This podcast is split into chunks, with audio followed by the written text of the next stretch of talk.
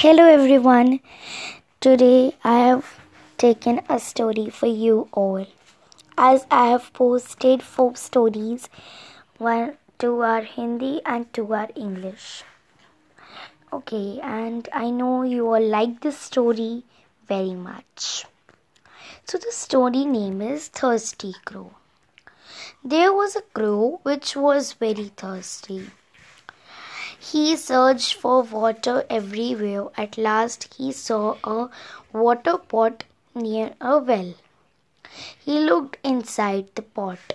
There was very little water in the pot. The crow saw same, some stones nearby. He thought of a plan. He picked up some stones. He put them on one by one into the pot. The water level in the water came up, and the crow drank the water and flew away happily. So, from this, the moral of the story we learn is necessity is the mother of invention.